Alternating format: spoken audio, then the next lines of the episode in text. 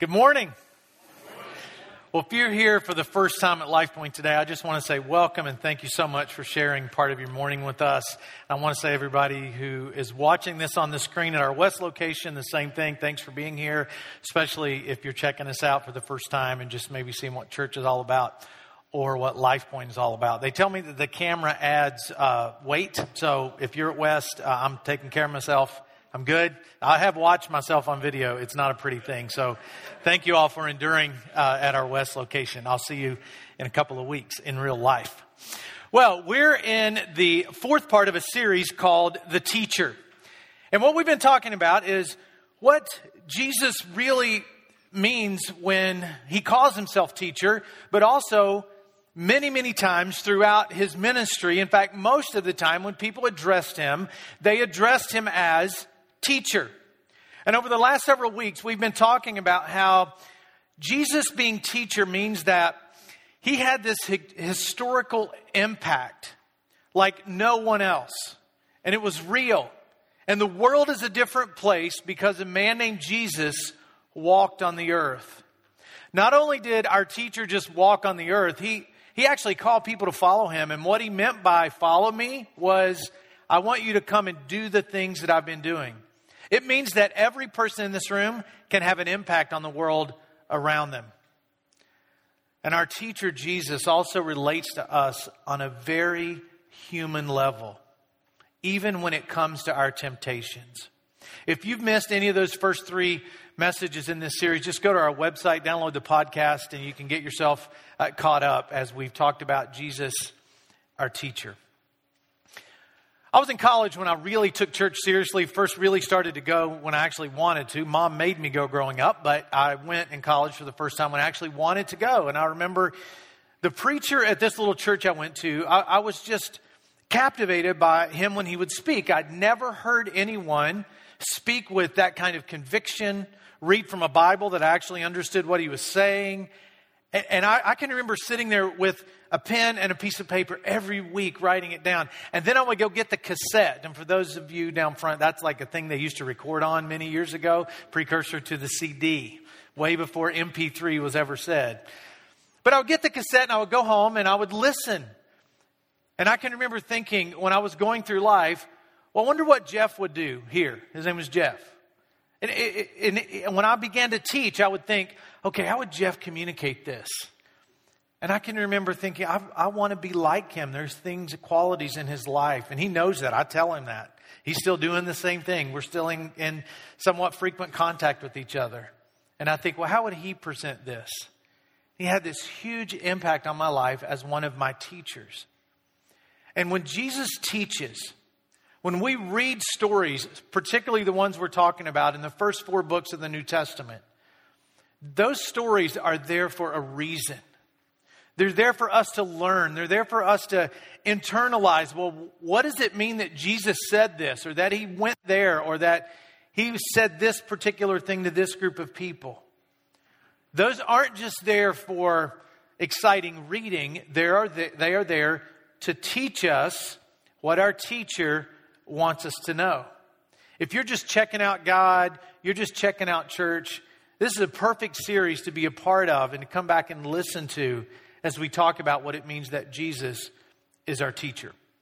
There's some Bibles coming down the aisles right now. If you don't have a Bible, just raise your hand. The ushers will give you one. We give these out every week at LifePoint because we want everybody that wants one to have a Bible in their hand. So you can take it home with you if you want it, or you can borrow it and leave it in the back on the way out. The scriptures that I'll read from are also on the screen today. John chapter 1, it says this about Jesus. He's also called the Word. And here's what it says about Jesus, the Word The Word became flesh and made his dwelling among us. We have seen his glory, the glory of the one and only who came from the Father, full of grace and truth. Have you ever met anybody that when you're talking about him, you know, behind their back, not that you do that, but if you do, if you did talk about him behind their back, you would say, he's full of it. She's just full of it. She's full of. You, have ever, you've thought that about somebody. Now tell the truth. This church. Come on. You've thought that when somebody's telling a big story or going on about something, you've thought, well, they're just full of it. Well, Jesus was full of something in a good way. He was 100% full of grace and 100% full of truth.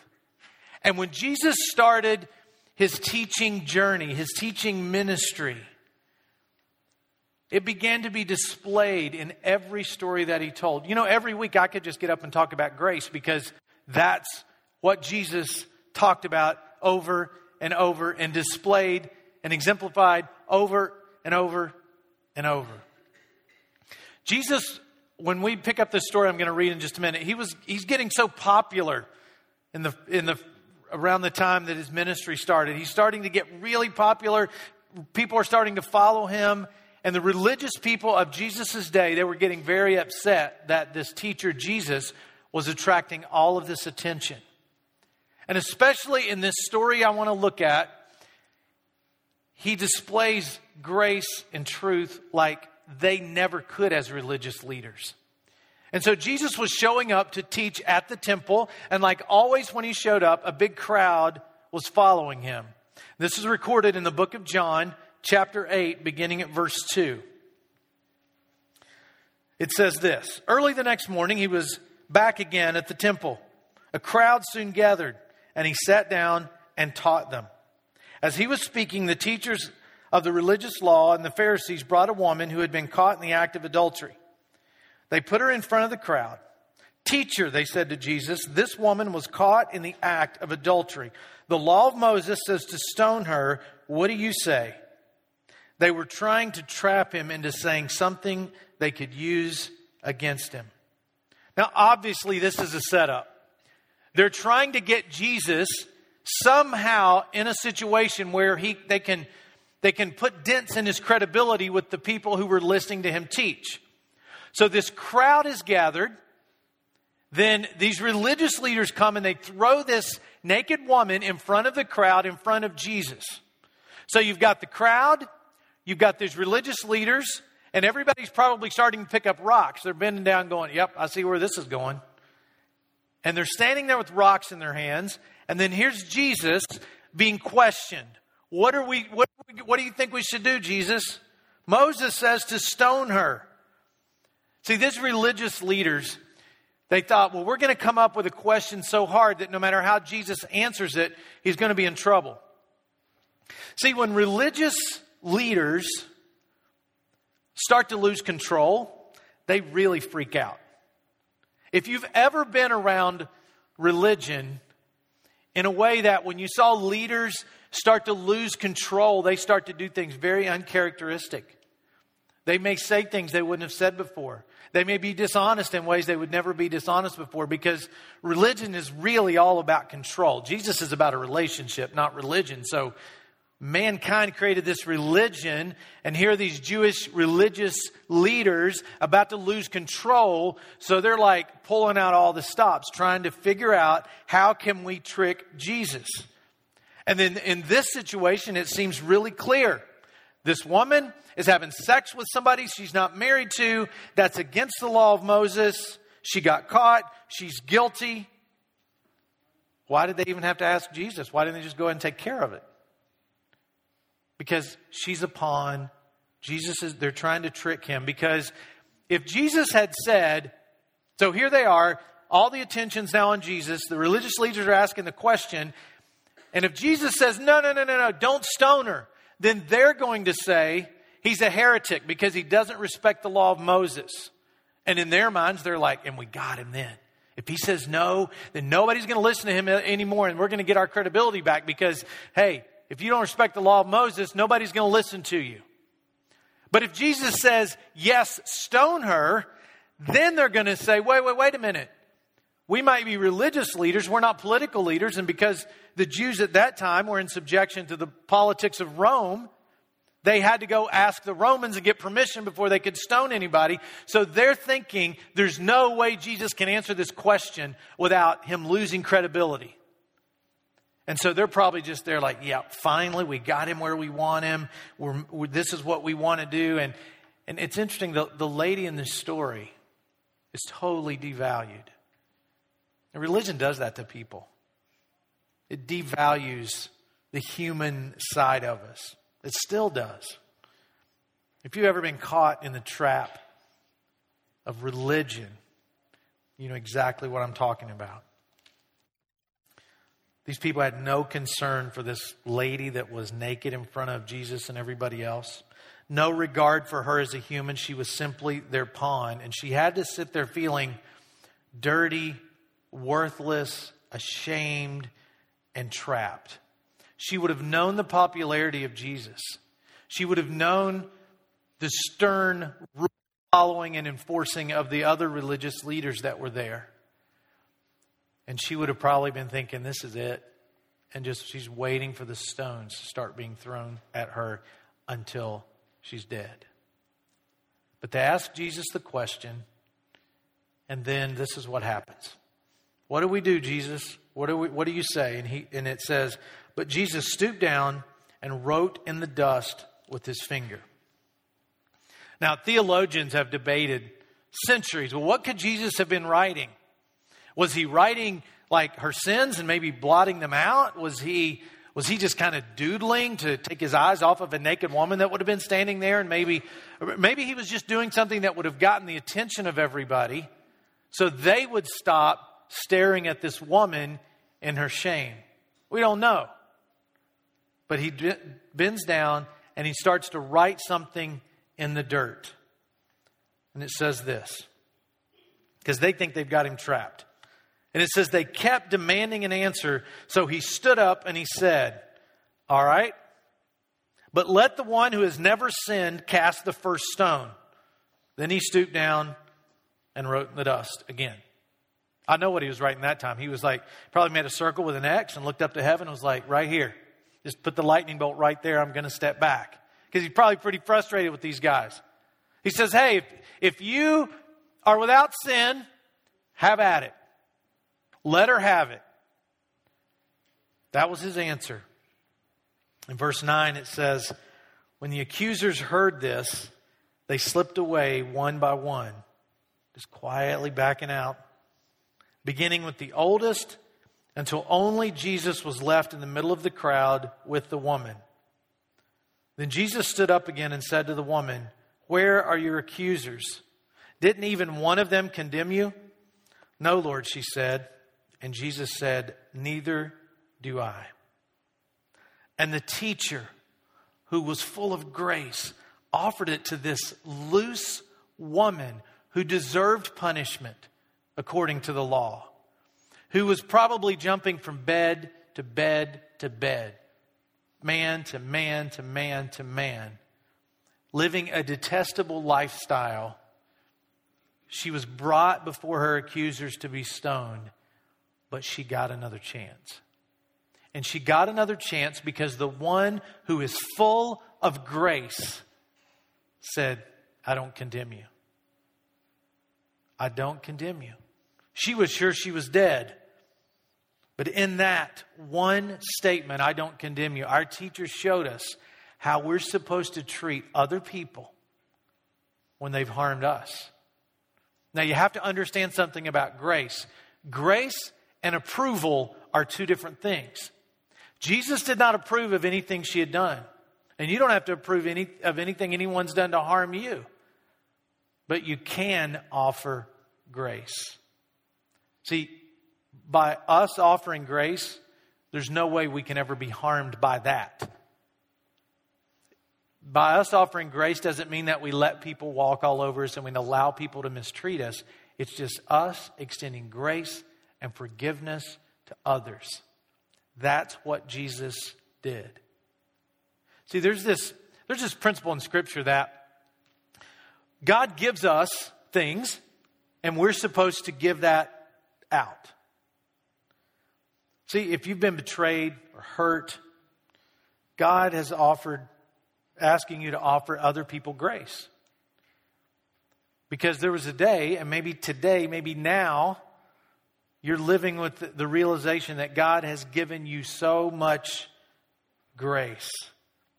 So, this principle is God gives it to me and I give it to others. If you're taking notes, this is something that you should write down. God expects me to be generous with what He's given me. If God's given you money, and we all probably have some money because we're here, we drove here, walked here, we're going to eat, we're going to eat tomorrow, we're going to sleep tonight in our home, and so we're blessed. And God says, take that blessing and bless others with it. It's an expectation. And the same thing is true when it comes to grace. Take that blessing that I've given you grace, forgiveness, unmerited favor take that and give it to others. But see, Jesus doesn't just leave it at, I don't condemn you. He goes a little further. He doesn't just say, You're not condemned, see ya. I mean, he just dished up more grace than this woman probably had ever thought was possible in her life. And now he's about to share truth because remember, Jesus is full of grace and he's full of truth. Because I'm sure there were people who saw Jesus say, Neither do I condemn you, that thought, Well, that's not fair. That is, uh, there's nothing fair about that. You're right. She deserved punishment according to the law. But here's one thing that religious leaders failed, and still today, religious people fail to realize. See, the religious leaders thought if we have enough rules, enough law, enough do's and don'ts, then we'll keep people in line. But what they fail to realize is that grace leads to more obedience than a list of rules ever could. And when you have grace, it's a motivation to obey way more than do this, don't do that. In fact, do's and don'ts have a way of they make us they make us want to do. If it says don't, it makes us want to do it anyway. If it says do it, it makes us want to not do it. You know, if, if the sign says wet paint, you want to touch it. Now, based on your personality, some of you are touchers, some maybe not, but all of us would go, I wonder if it's really wet. I wonder if it's still, maybe it's dry. And there's something about when we find out where the line is, we want to get like right up against the line just because maybe it's a little more fun out there on the edge. Maybe it's a little more fun when I get close to the do's and don'ts.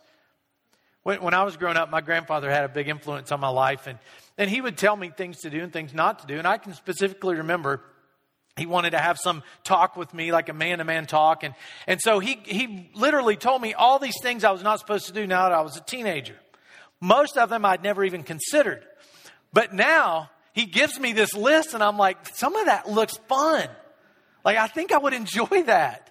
And just the fact that the, the rules were there, it made me want to break them.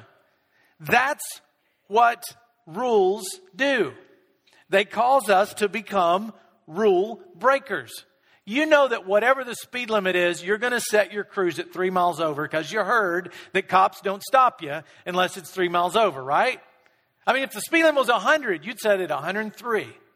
Just because, hey, you can go a little bit over and not get caught. There's something about our human nature that makes us want to just push on up there to the edge.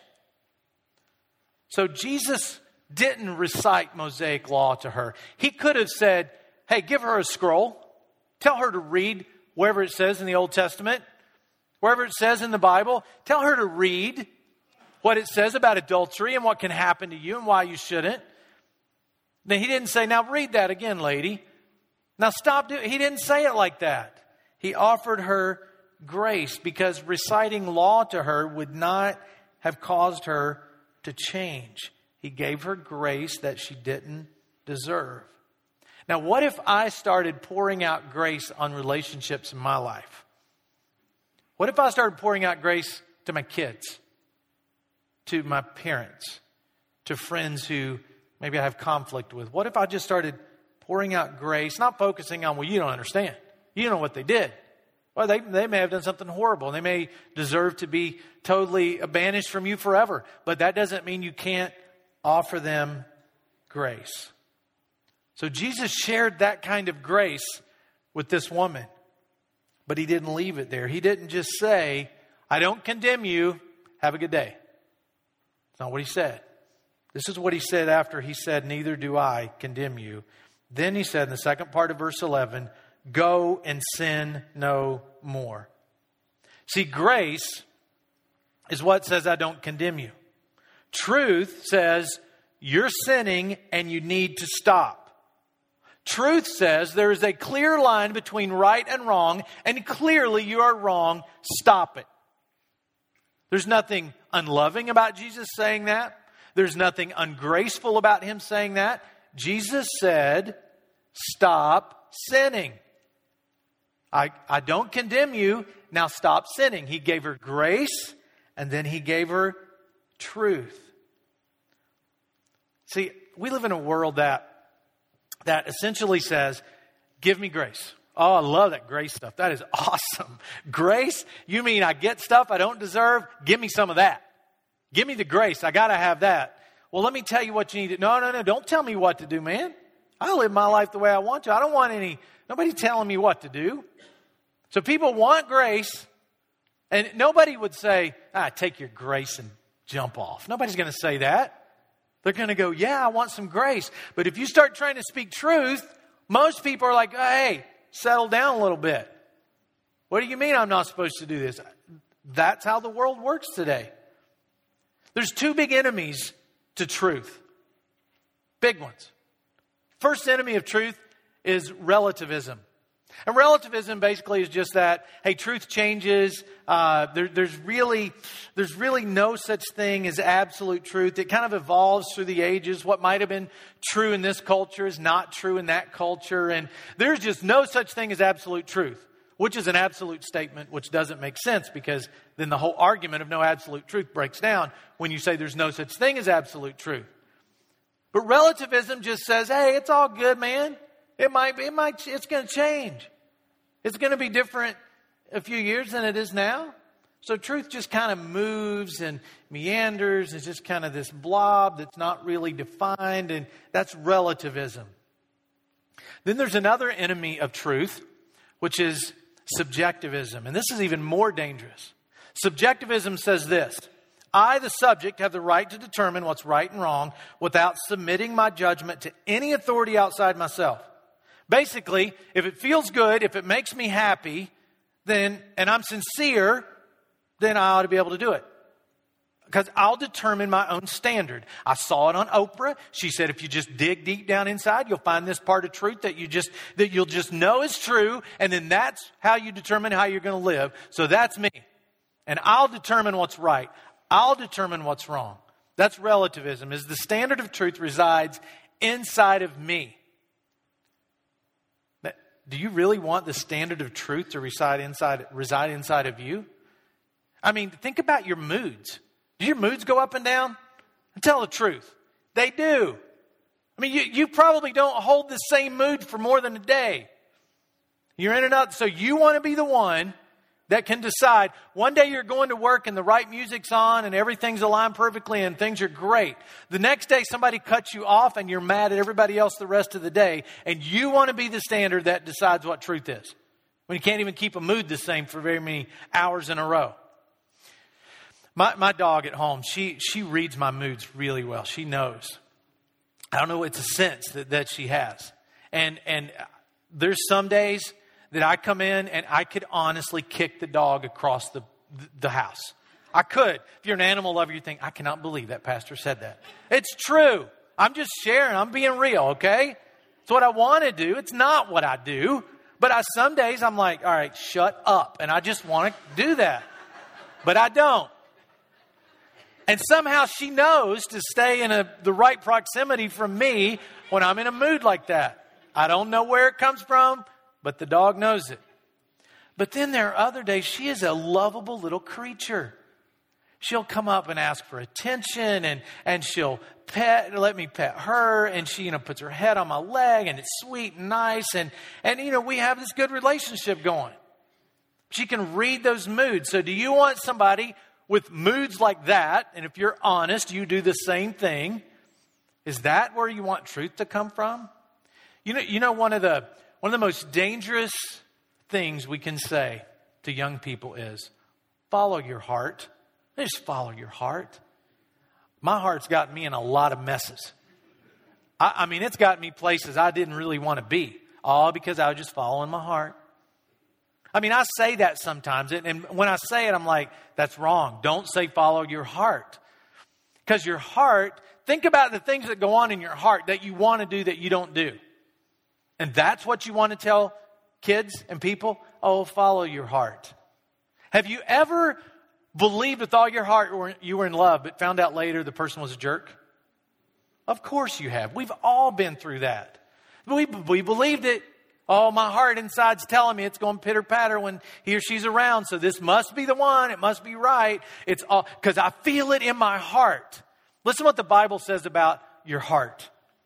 Jeremiah 17 verse 9 says, the heart is deceitful above all things and beyond cure. Who can understand it?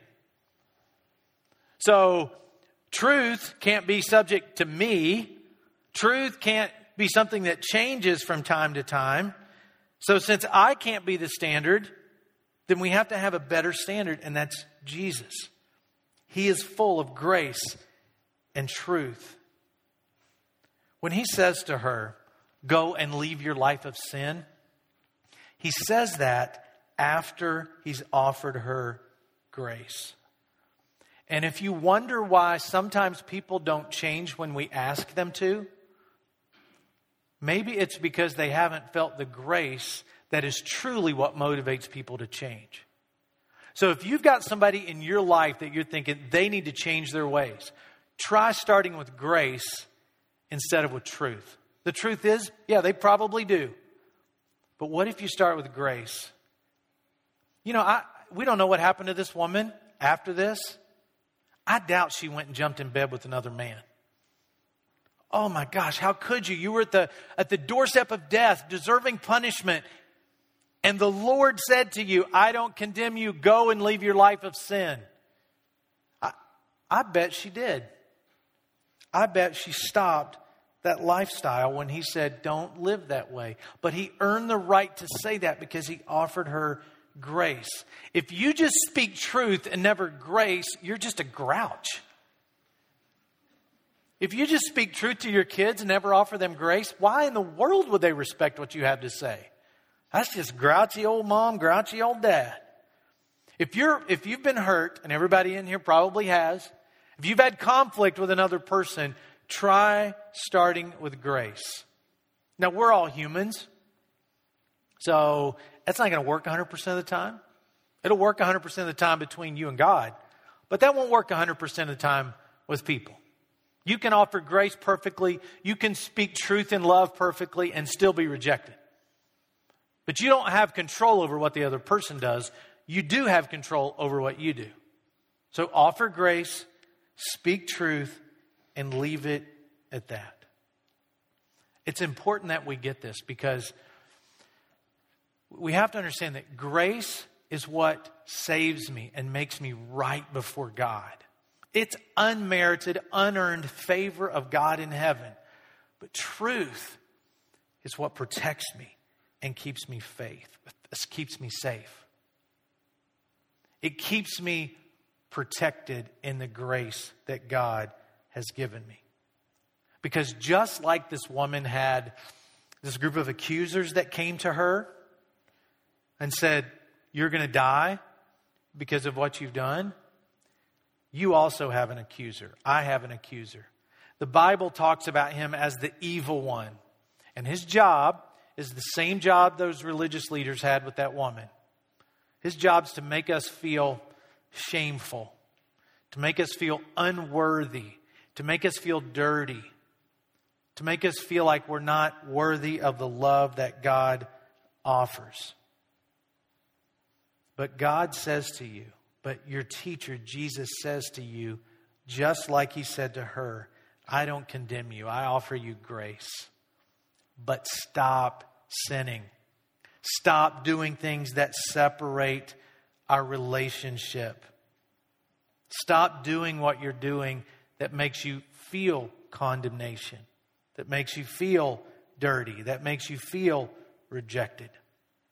There's a story told about C.S. Lewis, who was one of the, the greatest thinkers, writers, theologians of the 20th century, and he was at this conference that was talking about comparative religions.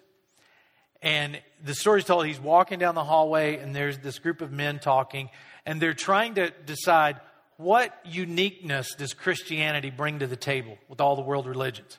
What's unique about Christianity? And he quipped, Oh, that's easy. It's grace. That's it. That's what is unique about Jesus. He offers grace and he offers truth. He offers grace to save us, truth to protect us. And not only, not only can we have that, we can offer that to others who've hurt us and others that need to hear it. So, as you're considering the words from our teacher this week, consider what you need to receive from God and what you need to give to others. Let's pray.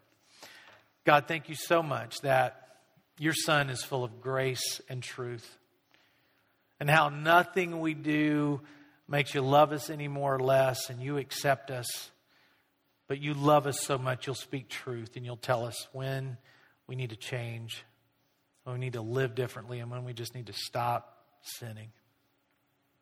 God, thank you for that revelation that comes through the teachings of Jesus. I pray this in his name. Amen.